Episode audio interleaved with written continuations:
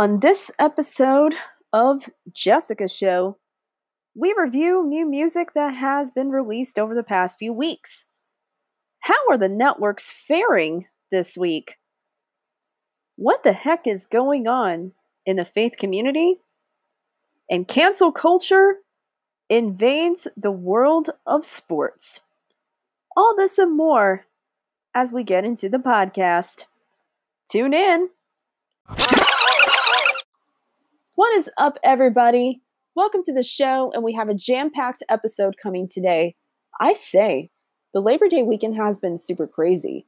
That can be stressful for a lot of people, but have no fear. We are heading on to our first segment of the episode. That would be New Music Friday. But before we get to the review, the latest music that has come out, aka the rundown, I want to stress the fact that this is based on a compilation of new music that has been released over the past few weeks. So I'm going to go by genre. Starting in the pop category, we have Taylor Swift's Lover, which was released on August 23rd, two weeks ago. This currently holds the record for the most pre saved album by a, a, female artist in his first day on Apple Music right now, totaling more than 178,600 pre ads on the platform worldwide as of the month of July. This pre sale count total was nearly at 1 million records. As a result, this album is currently 2019's biggest selling album. Taylor Swift also set a record for being the only female artist to sell more than half a million units the first week. But keep in mind, this is her major label debut album after many years on Big Machine Records. Some of the highlights of this album include the collaboration with Panic at the Disco's Brendon Urie titled Me, The Archer, and the title track. These songs are quite a departure from the darker undertones of Reputation, if I say so myself. Moving on to the rock metal category, we have Tool's Fear Inoculum. Tool's latest album is the first new album in 13 years since 2006's 10,000 Days. The title track set a new record for the longest song ever to enter the Billboard Hot 100 chart at 10 minutes and 21 seconds, surpassing the previous record of 9 minutes and 57 seconds, which was held by David Bowie's Blackstar. As it stands, the album Fear Inoculum looks likely to debut at number one in the Billboard 200 chart next week or close to it. Sorry, Taylor Swift fans, better luck next time. Moving on to the hip hop category, we have Common's Let Love. The 12 studio album from the rapper was released on Tidal and other streaming music sites this past week. It has currently gotten generally favorable reviews from critics. The first single, Her Love, was released back in the middle of June, which was interesting, to say the least. The interesting part of this is NPR did an in depth discussion on all things considered, and it was pretty enlightening. The album as a whole has the theme of love in the many different forms of it. We'll see when the charts come out next week how the album debuts. Moving on to the country genre, we have Trisha Yearwood's Every Girl.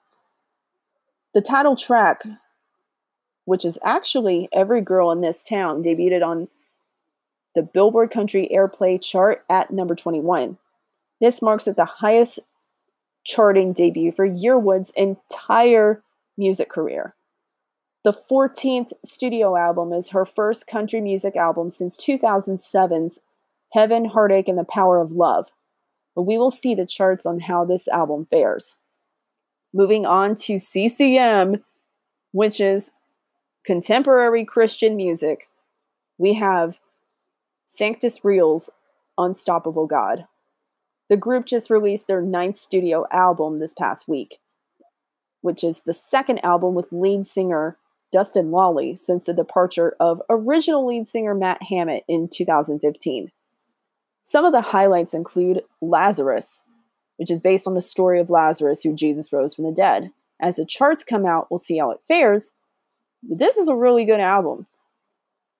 In other new music news, we have Lana Del Rey's latest album, which I will not be saying the title as it's available on streaming sites.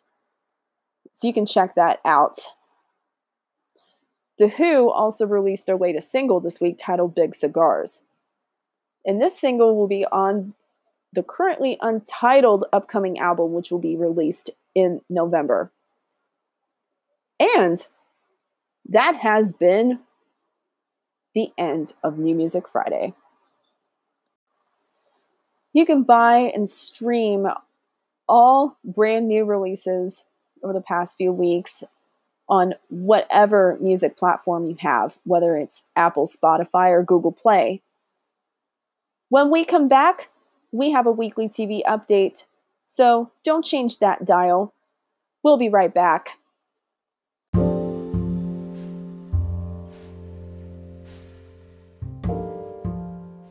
I hear you, folks.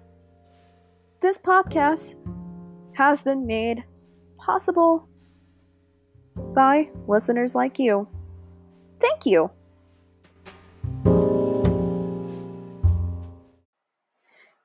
And we're back with the show with this week's weekly TV update. And just a disclaimer ragweed season is upon us.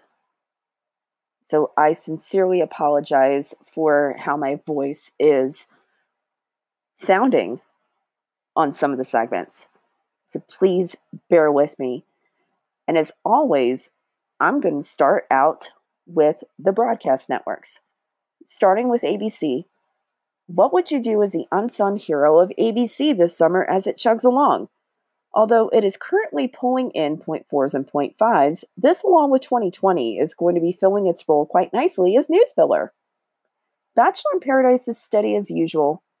Overall, the little sister of the franchise is up year to year compared to last season. ABC pulled out a win right there. Moving on to CBS.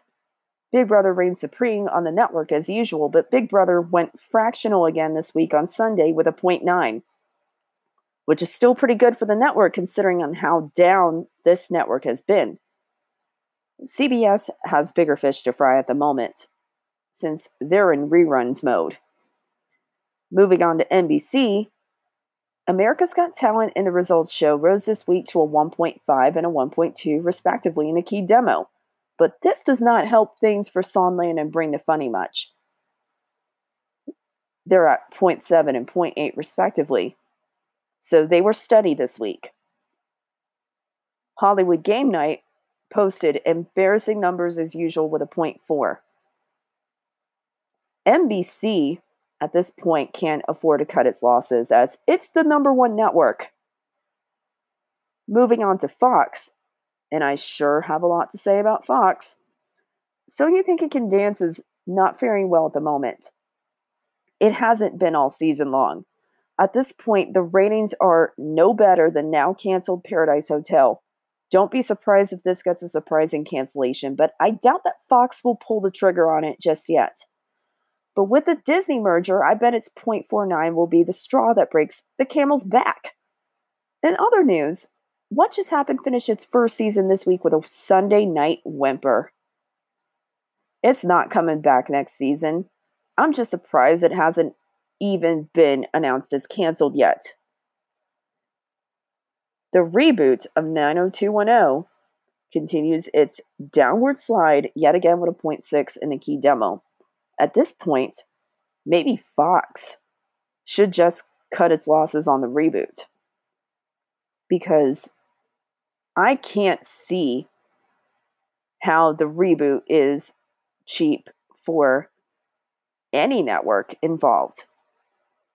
As we're moving on to the CW, since a 0.13 is considered to be the middle of the pack on an ever diminishing CW, Pandora and The Outpost look likely to be back. In the state of affairs, just like Fox, the CW is going to be like, we have nothing else. They'll be focusing on the fall slate in October, so we still have more weeks to talk about low ratings until then. So we moved on to the cable portion of the weekly TV update. So we are starting with Paramount Network's Yellowstone. Yellowstone set a new season high for Paramount for its finale this week. Paramount Network has got to be happy for this one. I got to tell you. On VH1, things are a different story as ratings have collapsed. It's gotten to the point where a 0.7, maybe a 0.8 is the highest rated show. On MTV, the latest installment of The Challenge is doing well. However, ratings are down for the whole entire network. And so the challenge is looking pretty good. The Detour on TBS was canceled this week after five seasons. We're going to miss that little show, but we also suspect a restructuring that has been going on at Turner headquarters for a while. Hurricane Dorian coverage has affected the Sunday cable front this week as stars as Power, HBO's Ballers, and AMC's Fear the Walking Dead. That's the Walking Dead spinoff. They're all down in the ratings this week. One data point really does not change the outlook, especially for Power or Ballers. Both are doing fine at the moment. But for Fear of the Walking Dead, it's part of the general downward trend that has surrounded the spinoff and has also affected the main show. Fear the Walking Dead this season is down 43% compared to last season, even though it's one of the top shows for AMC. That 0.29 really does not make a good case for it. I can tell you that right now. I feel like it has to be connected to the main show as far as its fate goes. The comic series is ending, and The Walking Dead is going to be on its last legs. So I can't see the main show or the current spinoff lasting that long. Speaking on the cable news front, CNN's Town Hall did decent in last night's ratings but the audience overall has been diminishing over the past few months on a regular basis. With some of the top shows in the point ones in the 1849 demo on a regular basis, one thing is definite people are cutting the cords. People are not even watching CNN through traditional means anymore. But speaking on other cable outlets, on the Fox News end, things are a different story. The outlet is consistently leading cable news and has been for months. So the primary culprit right now is going to be the cord cutting, especially for the younger folks out there. And that has been your weekly TV update. Coming up next, we have a third segment coming up so don't change that dial. We'll be right back.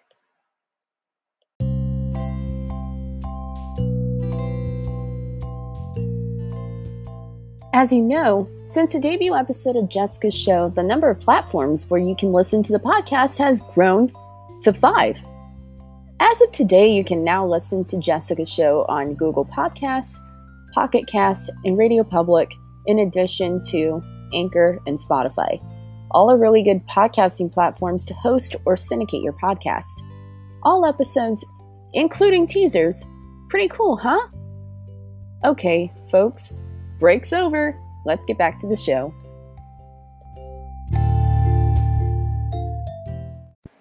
Welcome back to the show. We've now entered into a really serious topic. For one thing, this past summer was a tedious moment in the faith community. This is a broad topic that has been swarming through the headlines throughout the summer. I feel like this is important to address for this podcast. Have you ever had doubts in what you believe in? Have you ever been shown a person that showed you one way only to act like a different person the next? We have questions ourselves, so there are many cases. We start with the one episode of The Bachelorette where Bachelorette Hannah Brown had a tense conversation with suitor Luke P over the conversation of sex before the fantasy suite date, which never even happened. Luke P basically told her that he was willing to walk away from the relationship if she had sex with any of the other guys. She then said that she had sex not once but twice and sent him packing. After she sent Luke packing, she revealed to the confessional in the next episode that she had sex in the windmill four times. This gave birth to the now infamous phrase, Jesus still loves me. As a Christian, I do not condone what either of them did. For one thing, Luke was portrayed all season as super controlling and stalkerish. Luke also had a Twitter war with Hannah, using Bible verses and all that stuff. As for Hannah, she went about the social media drama the wrong way and she played into it. As I said before, if I were the two of them, I would just end all contact with each other and just move on. Don't trash each other on social media. Don't even mention each other's names. A past relationship or a friendship should be lessons for people to grow and improve themselves. It should not warrant this negative back and forth on each other about each other's sins for the whole world to see. But I digress. Bachelor Nation was really divided after this. Personally, the reality dating show is really not a realistic way to find love if the failure rate tells you anything about it. On a more serious note, let's look at the cases of Joshua Harris and Marty Sampson. In the case of Joshua Harris, the author of I Kiss Dating Goodbye and Evangelical Christian Darling, he not only said goodbye to Christianity, but also his marriage. Keep in mind, he also apologized to the LGBTQIA community for the views he expressed in his book.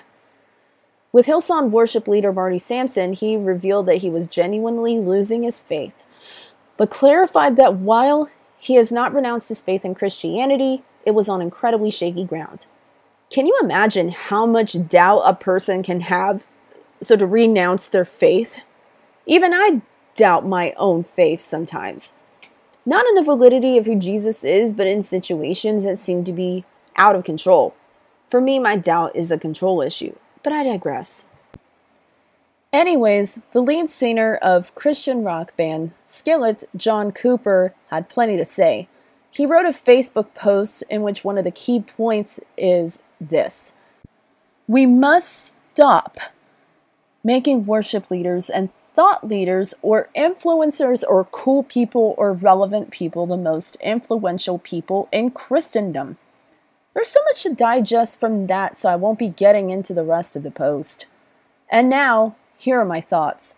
I've seen this time and time again in my personal life. I've seen people fall away from the Christian faith, which is what they once knew. I've also seen people come to know Jesus in the worst of situations. I even doubted my own faith when I was in college, but honestly, that doubt has made my faith a whole lot stronger. In these situations, doubt is a serious thing, especially in Christianity, but it's also normal and completely healthy as long as you return to faith. When we come back, we are going to talk about cancel culture in the world of high school and college sports. Don't go away, we'll be right back.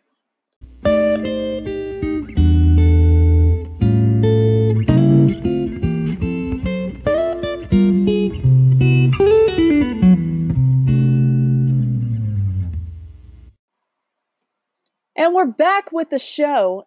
And you know that a lot has been on my mind. That is cancel culture.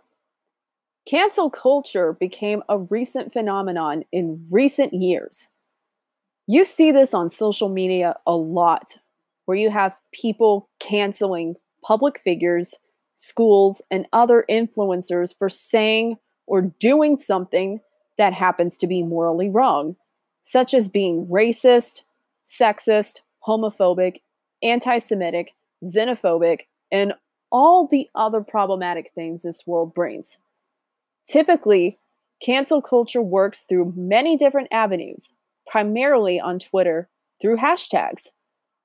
Typically, it's we insert a celebrity or influencer's name next to is over party on a hashtag. And the thing is, Cancel culture does not work the same way in sports, especially with high school and college sports. Here's why you can't put a student athlete's name before is over party and expect the same amount of backlash that other celebrities and influencers have gotten. Case in point, let's look at Grayson Allen, formerly a member of the Duke University basketball team. UK fans have canceled him in the past for poor sportsmanship, which is not as bad as any of the earlier things I've mentioned at the beginning of this segment. He's in the NBA with the Memphis Grizzlies. But the cancel culture has only made it easier for him to embolden his reputation as a player that plays in a rather unfair manner. To point it nicely, he's a dirty player. He's not the type of player who takes responsibility for his own actions. He hasn't learned at all from his time at Duke, especially with the rules of on court engagement. I would argue that he should have been canceled. However, you can't pin all the blame on someone entirely, but rather a systematic issue of affluent privilege. He went to a private school in Florida and graduated from a prestigious university. These are things that a vast majority of us have not even experienced in some form or fashion. But there is absolutely no excuse for poor sportsmanship, regardless. If done correctly, Allen should at least humble himself on the court and take as many opportunities to grow as a human being as he can. That's why the jury is still out in Memphis on that accord. This brings me to my next point high school sports. I can't stress this enough. If you haven't been exposed to Kentucky high school sports or any high school sports in other states, then you may understand that cancel culture does not apply in a traditional social media hashtag manner. You're not going to get K pop fan cams flooding the is over party hashtags about high school athletes. In fact, you don't see is over party hashtags about high school athletes at all. In recent years, months, and weeks, I've seen entire teams get treated so bad on social media, much less canceled by alumni of schools for much less than the things mentioned at the beginning of the segment. And I'm not going to go into details on that fully. But what I can say is this arrogance, in and of itself, is not an appropriate offense to employ cancel culture tactics. Again, this is an issue of privilege. There are teams out there in high schools for specific sports like football that get significantly more in funding than on other sports teams in the same school. This is a problem that needs to be addressed. But we should not be using social media to complain about it and not do anything to change it. This is a problem that needs to be taken up to the proper channels administrators, boosters, the school boards, anything that deals with school athletics. Come up with a solution that is beneficial for everyone, not just the old time fans. On the other hand, cancel culture is twofold.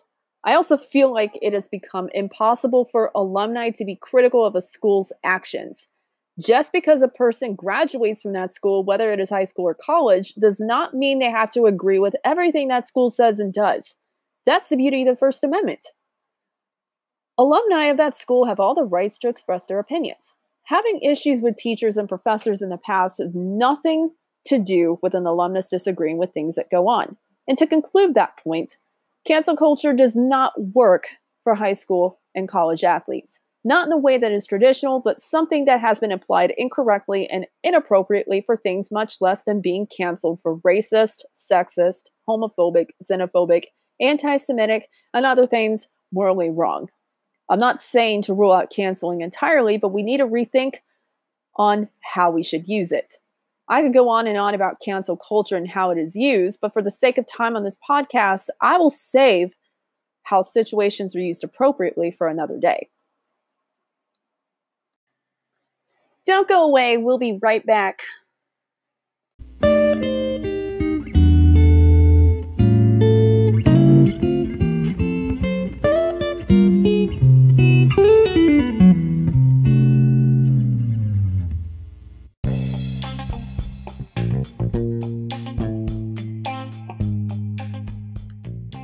Have come to the point in this podcast where there is a next episode teaser.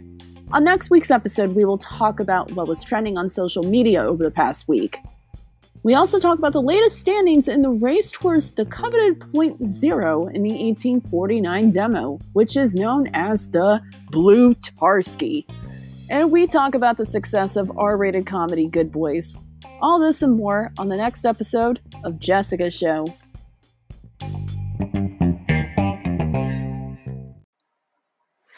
Welcome back to the show.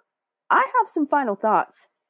I was literally looking at some music articles while I was in the process of recording this podcast, and I wanted to add a few things to the spiel about Taylor Swift being in danger of losing that number one spot to Tool. The media is eating this up, folks. It amplifies how Taylor Swift fans are so upset that she will be number two in the future. Keep in mind, in actuality, most Taylor Swift fans don't even care about what placement she places as long as they get her new album. Streaming it multiple times is probably not going to make much of a difference.